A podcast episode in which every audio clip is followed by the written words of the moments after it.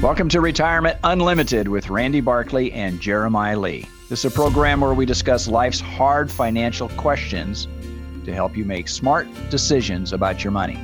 I'm a certified financial planner, and Jeremiah is a California licensed attorney. We work together at Tricord Advisors. Tricord is a registered investment advisory firm where we help our clients build the life that they love. If you have a topic you'd like to hear us discuss on future episodes, just send us an email. Use the contact button on our website, retirementunlimited.com, or just give our office a call. Our phone number is 951 684 7011. Each week we discuss life's hard financial questions, and this week we're going to discuss initially, we're going to discuss the fiduciary standard. It's a it's a question that comes up a lot, and uh, it's been advertised quite a bit. And the question is, are we fiduciaries? And my my answer would be yes, we're fiduciaries because first of all, because of our designation, we're certified financial planners. But there's a, there's a lot of information to be known about a fiduciary and and the independence of that, right? Yeah, and this industry is is changed, but it's also right. unique to this. So I, I think for the, the, context, you know, for everyone out there, you know, when you go and see a wealth advisor, a financial planner, an investment advisor, any of those, you're going to pay for services. And the question being, how do they get paid? What is their standard to care for you? Are they, you know, a salesman who's just there, like a used car salesman, just there to get a sale? Are they someone who comes alongside you, like a, a doctor or a dentist? They're there to take care of you. Um, uh, you know, what is the standard that they're held to? And this has changed over time. You know, it used to be that you know someone who was a stockbroker that they're at what was called a suitability standard to say as long as this investment was generally suitable for someone in your position, that was fine. That was enough. But the industry has shifted a bit to move towards what's called a fiduciary standard to say not just is this one investment not bad for you, but rather is this is this investment in your is, best is interest? most appropriate investment for yeah. you. Now you came over. Uh, you're an attorney, but you worked with a large law firm in Riverside for a number of years. And the conversation that that we had, Jeremiah, was that you looked at the model that we had at Tricord Advisors and felt comfortable with it because there was clear independence. In other words, the client really was first yeah. in in all of our all of all of our engagements. Yeah, that's a big deal for me, especially my background as attorney. But I think a big deal for the industry. I think it's the right way to represent clients. I mean, I, I say right, you know, it's my opinion in that. But you know, there's a lot of people who do it differently. So some of the things that whenever you engage with a financial advisor, you know, you're going to be uh, it's a great question to ask how they get paid. We welcome that question from people, right. anyone that I meet with. Like, in fact, some that don't, I ask it for them. Like, we need to talk about how this compensation works so they understand. You know, th- there's some advisors out there that they seem like an independent company, but really they're associated with an insurance company. These mm-hmm. insurance companies have, um, you know, lots of money. They offer products, um, annuities, you know, of course, life insurance and things like that. They also help facilitate mutual funds and you could be working with an, with an advisor that gets a commission structure um, based on what they sell to you. And that commission structure could be different depending if they go outside of their um, parent organization, you know, if they just mm-hmm. go out in the marketplace and find you a good product, or if they steer you towards a product that's sold by their parent organization. And in the fiduciary standard, I, I have issues with, with some of that. You know, if the client is aware of that and they know, great. From from my background, like you said, as an attorney, it's not just the fiduciary standard that an attorney is held to is not just doing everything in their best interest, but even to your own detriment. Mm-hmm. You know that that would be have to be full disclosure of any sort of fee arrangements. And that and that's where I, I kind of draw the line because oftentimes we are giving these forms. You know, our compliance mm. people, our attorneys, you know, the people that give us the regulatory standard, and they're trying to protect us. But they're saying, well, you have to have the client sign this or initial this part or whatever. And oftentimes the client just assigns and initials and such as that but it's multiple pages of information yeah. and they're trusting us that the disclosure and the information there is not they're not signing something that's going to harm them uh, i feel confident in telling them that this is pretty standard and procedures and i kind of give them an outline of it but still in our industry we hand a prospective client or a client you know several pages of documentation and they by and large sign it but it's it's something that happens it's like going way back when I first started in the business, we would have to get a prospectus receipt. Mm. And it was kind of a joke because you would you would give the client a prospectus on a mutual fund or an investment and they would sign off that they had received this receipt and that that basically exonerated any uh, responsibility to me as an advisor mm-hmm. at that stage because the client was saying, I read the prospectus, I understand the risks, and this is appropriate and suitable for me. And that was a difference between suitability yeah. and the other standards that yeah. we hold to now. And so whenever someone's you know looking for this type of advice, I, I think it's so important to ask, you know, and ask these questions. I mean, they're not offensive or right. any sort of questions you need to shy away from. You should absolutely ask them, you know, what sort of standard they're held to. Help help them help have them, you know, explain to you what kind of things they can provide to you and what things they can't, and what that standard is, and also how they get paid. Uh, in our in, in this industry of financial advice, there's there's a few different ways, but often it's either commission based, meaning if they sell you a mutual fund or they sell you um, an annuity, they get a lump sum usually a commission or one that has a, a tail over right. many years. So if they sell you product A or product B, what they're getting paid on it is different. So that's kind of the commission base. The other one is the fee only base, which says, you know, it, it, there's no commissions, there's no hidden fees. It's only the fee that you pay me for my advice. Mm-hmm. Um, you know, similar example being an attorney is similar to that in the sense that as an attorney, you get an hourly fee, an hourly rate, and whether your CPA the, or something. Yeah, like whether that. the transaction that we were working on went through whether mm-hmm. they won a case or lost a case. It, what, what the attorney get was just the fees. And you know, no one ever likes attorney's fees. But I've had a number of clients that come back and say, wow, that advice you gave me, you know, it saved me a million dollars in taxes in this transaction.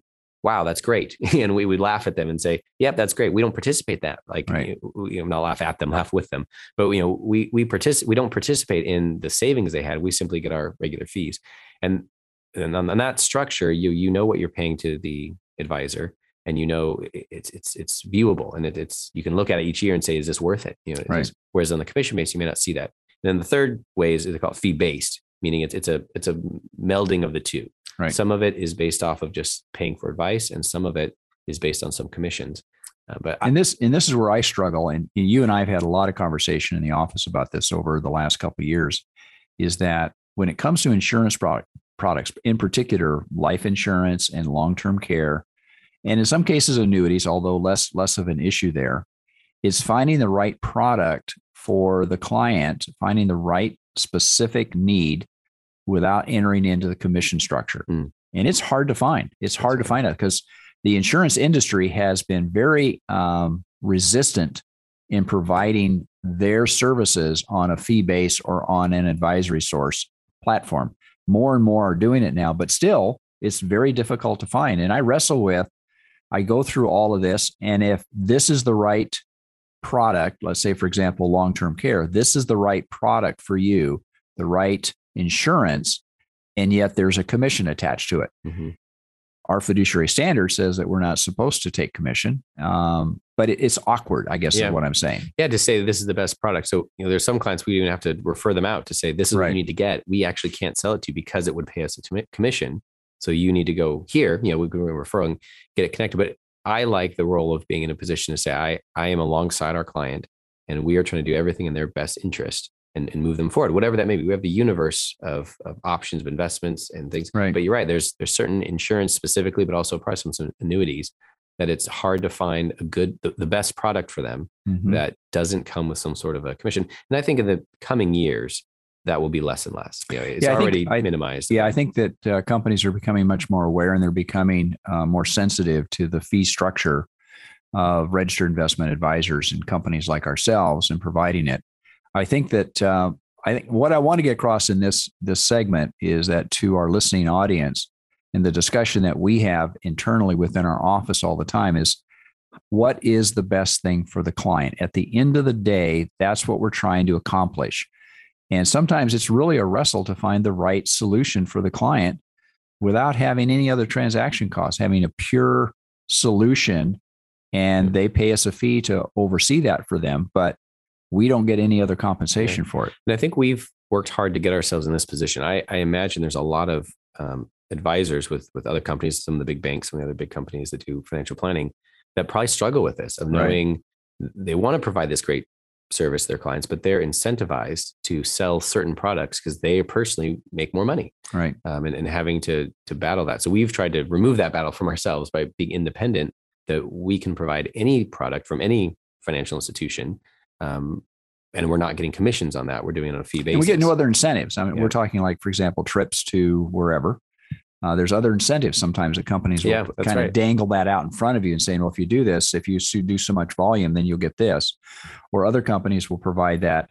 We're independent, but we kind of we want you to sell a certain amount of our product. I mean, Yeah. we've seen where banks have taken over investment houses, where now the investment advisors have to ro- offer bank products and things Mhm. like that, and that's Yeah. just it's out of the it's out of the realm of being appropriate. I yeah. guess. Well, even yeah, if you're connected with a bank, you know, having mortgages and refinances, you Right. know, on one side, you're offering a really great resource to your customers because you're, you're you're right there with that resource. On the flip side, you're potentially steering them towards your own bank, which may get you some back end. I think it's also good to mention that the downsides of fee only compensation. You know, a lot of us and a lot of other included, and a lot of other companies, is as your assets grow, you know, your fees will grow. You know, and, mm-hmm. and part of that is very reasonable because you're having more services. Other parts of that, that there's usually fee breaks at a certain point. You know, if you have you know over a million dollars with an investment advisor, their fees generally should be, and I would expect them to be slightly different than if you only had you know five hundred thousand with Yeah. them. or even even starting out lower. Yeah, and so as as you move, you know, up this investment, you would get a lower percentage of what your fee is, but still fair for the services being provided. So right. I think that it's important for everyone to know, you know, and, and ask any advisor you have, you know, how how do you get paid? What is the standard of care that you have for me? And and just be really aware of those things. Right. And signing a document usually isn't enough. Yeah, and again, we encourage clients to ask questions, and if they don't ask the questions, we will probably ask them ask the question for them so that they know exactly what the answer is. Hey, stay tuned for our next section. We're going to talk about the turbulent times we've been going through, and how do you deal with it. Mm-hmm. You know, retirement is supposed to be a secure time. Are you secure? Do you and your loved ones have the information needed to make the right decisions about retirement? You need counsel, not another salesperson, an advisor that looks out for your interest more than theirs. This is Dennis Prager, and I'd like you to call Randy Barkley, a certified financial planner who's been serving the Inland Empire for over 26 years. He's a retirement specialist who works for you on all the important and often confusing things that determine how comfortable you are in retirement. Call Randy Barkley for a free consultation and learn for yourself what I've learned. He can be trusted. Randy Barkley, 888 627 8371. 888 627 8371. Or visit me, Randy Barkley, at retirementunlimited.com. Advisory services offered through Tricord Advisors Incorporated, a registered investment advisor, clearing through TD Ameritrade member FINRA SIPC MSRB. AM 590. The answer. Welcome back. This is the section of the program we want to talk about the volatility in the marketplace right now, and I, you know, the key question that we we wrestle with in here is how do you obtain the right kind of holdings and yet reduce the volatility? No, nobody wants to see their portfolio go down, but at the same point in time, we also know that historically you have to endure some corrections within the marketplace. The question is how much, I guess. yeah. And volatility for everyone listening, that's the up and downs. That's the roller coaster feeling Right. of, of your portfolio. Someone who had a, a low volatility would feel just like a re- regular steady uphill climb. Someone who had high volatility would feel one week they're up, one week they're down, one week they're up. And even though at the end of say 10 years, the two of them might have gotten to the same place, one was much more volatile. Um, so you know, thinking kind of volatility, there's there's ways to build portfolios to, to get away from it. So example, if you had one stock, say you just own Netflix, then you are subject to Netflix. Whatever Oh Netflix does, it goes up, what, it goes down. what an incredible roller coaster that would that, be. yeah, it's been a huge roller coaster. And you know, when when Netflix comes out with their earnings, you're a subject to whatever the stock does. So then a little bit of diversifying and reducing your volatility is maybe you own all of the streaming advi- providers, you know, Hulu and Disney. You you own all those. And now if something happens to Netflix, well, your portfolio still dips, but not as much because you still Mhm. have these other stable pieces. So that's like the first layer. And then the next layer is well, not just streaming platforms. What So- if you also so- hold something else? you know, we've talked about um, some of the the issues with index funds. A lot of people use exchange traded funds, and in some cases, we do it too, for particularly for smaller investors. But as the client's uh, portfolio continues to grow, we want to go to more individual holdings. And the question is, how many Yeah. stocks minimally should you have, and can that reduce the volatility and succeed in getting the overall gain in your account that you desire? That's right. Yeah. And it, used to be two, in about 2000, they kind of did some research on this and it took 50 stocks to get a diversified portfolio. You had Yeah. to have at least 50 different stocks to to bring down the volatility from just a you know specific volatility related to each stock. It became just the regular Mhm. market volatility. If you go back to the 1980s, it was only 15 stocks that you needed. So you think about the size of your portfolio, it's it's growing. So first you need 15, in 2000 you need 50. Today, you know, they did a similar study. You still need 50 stocks, but the biggest difference is the total volatility you're able to get down to is significantly higher. Right. So there's another gauge of volatility called the VIX. Um, it's a volatility index, and it historically has been around 10 to 12 is kind of their, their the number of where they're at. Well, they've been 25 and 30 in recent months, um, and, and it's just a significantly more volatile Yeah, time. anything above 30 historically is very, very high. And I don't want to go into the details uh, with our audience about how that's calculated.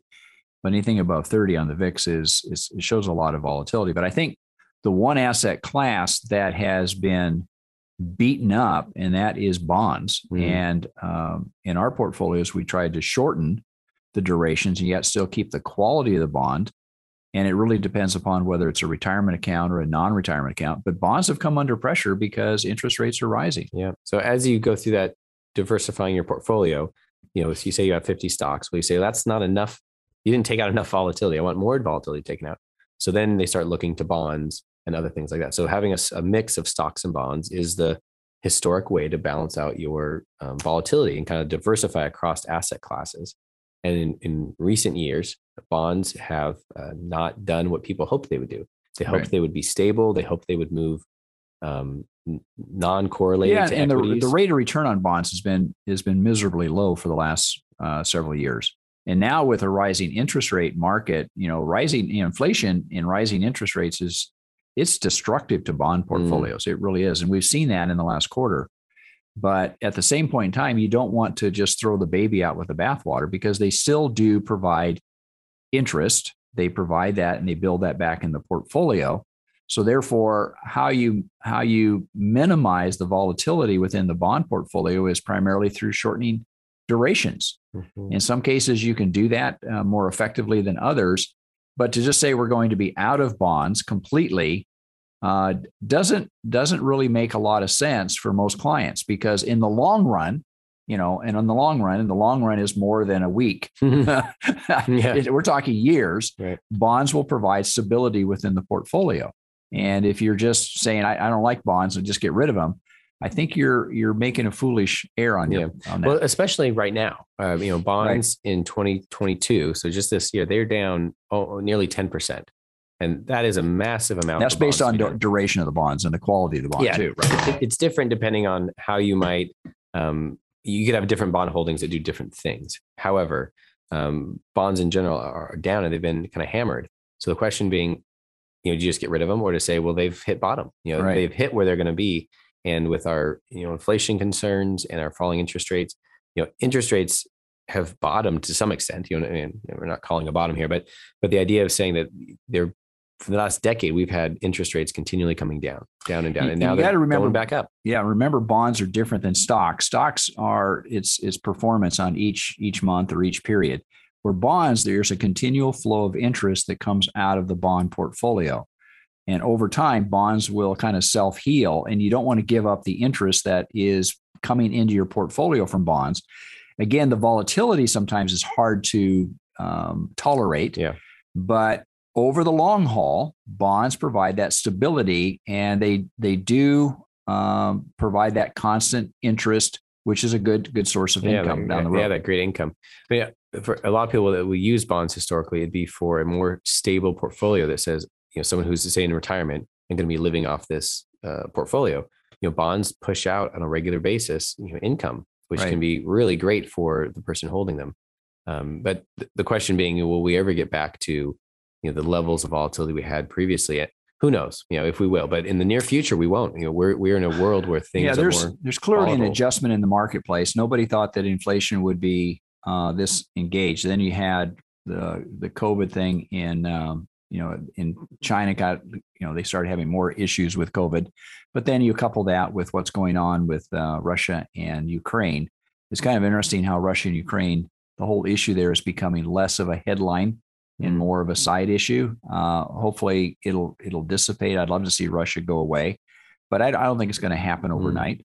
Um, so again, the selection of assets, going back to our initial comment, how many stocks and what kind of stocks is really important to be able to build a portfolio that's going to have gain for the long haul. Mhm. Going back to 2000, um, we saw the internet bubble in 1999, 2000. We saw the internet bubble, and I was in the business at that time, and we saw a lot of these internet stocks just just implode. Hmm. Um, and if your portfolio was made up primarily of these these internet stocks that were high flyers, your portfolio got just got decimated because of what was going on.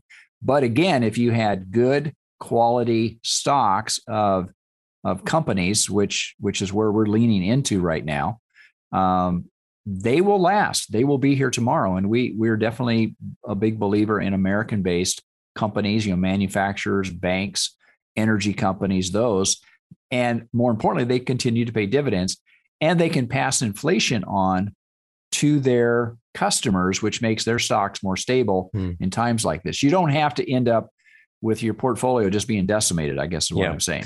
Yeah, that's right. And, and for a lot of this, I guess to put some context, you know, to to have a loss of 10% or 20% feels like decimated. you know, but it's not, we're not talking about going to zero here. We're not talking about gambling or speculation. These are real portfolios that um, you know, have hard times, and they have good times. But another aspect that's unique now as well is we have some really large players in our industry that um, we call them the, the FANG stocks, you know, these Facebook and, and Apple or Alphabet's the parent company. But some of these great companies are so large that they impact um, the, the entire market when they go up well, and down. again, in an index fund or a mutual fund, oftentimes they make up a lot bigger percentage of the total uh, volume Yeah. uh, within that particular fund. It's, it's disproportionate. Yeah. And one of the things we're talking like Microsoft is a pretty solid company that a lot of people like, but its share price has been coming down and down and down. And part of it is because Microsoft is included in all of these indexes. Right. And so as people say, oh no, the sky is falling and they exit the index, they're also selling a little bit of Microsoft. Mhm. And so, you know, there's always positions where people try and do what's called arbitration to say if I can, or not, arbitrage, not arbitration. They have arbitrage to say, well, if it's if the same asset's going down here, I'm going to buy it over here for a different price. So the prices balance out, but there's a lot of stocks I feel that are being abused and suffering higher volatility. And like going back to the bonds, some of the bonds are just being sold off and they're selling the good bonds along with the bad bonds. Mm. And so it's affecting the overall um, volume or vol- you know the pricing of things. Yeah. Same thing going back to your illustration on Microsoft. It's not a company that we would say is a bad company, but it's being sold because the market they have a tendency to sell everything. So Yeah. they include that within their sale down. So, yeah. So the, the volatility in this market, I don't know that it's going to fade. I don't know that it's uh, going to go away. And I think part of it is these, there's so many indexes that hold so many so many funds. When someone sells, they, they're probably selling across the market, which is going to sell the good, the bad, and the ugly, yeah. um, and make everything have more volatility. So the inflection here is that we want to make sure that you are aware that management through times of turbulence is possible. Don't panic and, and make sure your assets are solid assets that will be around tomorrow. Uh, if you'd like to have a topic or if you'd like to discuss, like uh, Jeremiah, I discuss anything that uh, you'd like to hear on the radio, uh, send us a email. Use the contact button on our website, retirementunlimited.com, or just give our office a call at 951 684 7011. Until next week, folks, may you grow in wisdom and knowledge. Thank you for listening.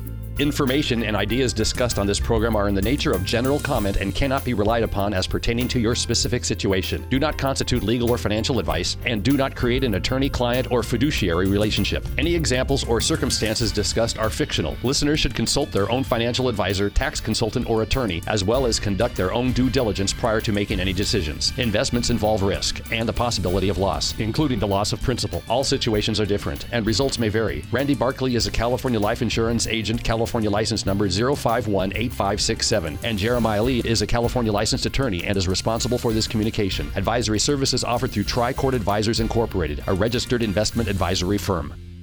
Hi, this is Hugh Hewitt. Hey, if you're retired or approaching retirement, listen up. Retirement planning is critical to your financial health, and like choosing the right doctor, your financial planner must be able to understand your concerns, help you navigate through your retirement, which can be filled with uncertainty, volatility. Certified financial planner Randy Barkley has been assisting clients for 30 years by helping them understand all the information that to most of us can be overwhelming. Go to retirementunlimited.org. or call Randy Barkley for a no obligation appointment at 888 627 8371. That's 888 627 8371, retirementunlimited.org. Advisory services offered through Tricord Advisors Incorporated, a registered investment advisor, clearing through TD Ameritrade member FINRA SIPC MSRB.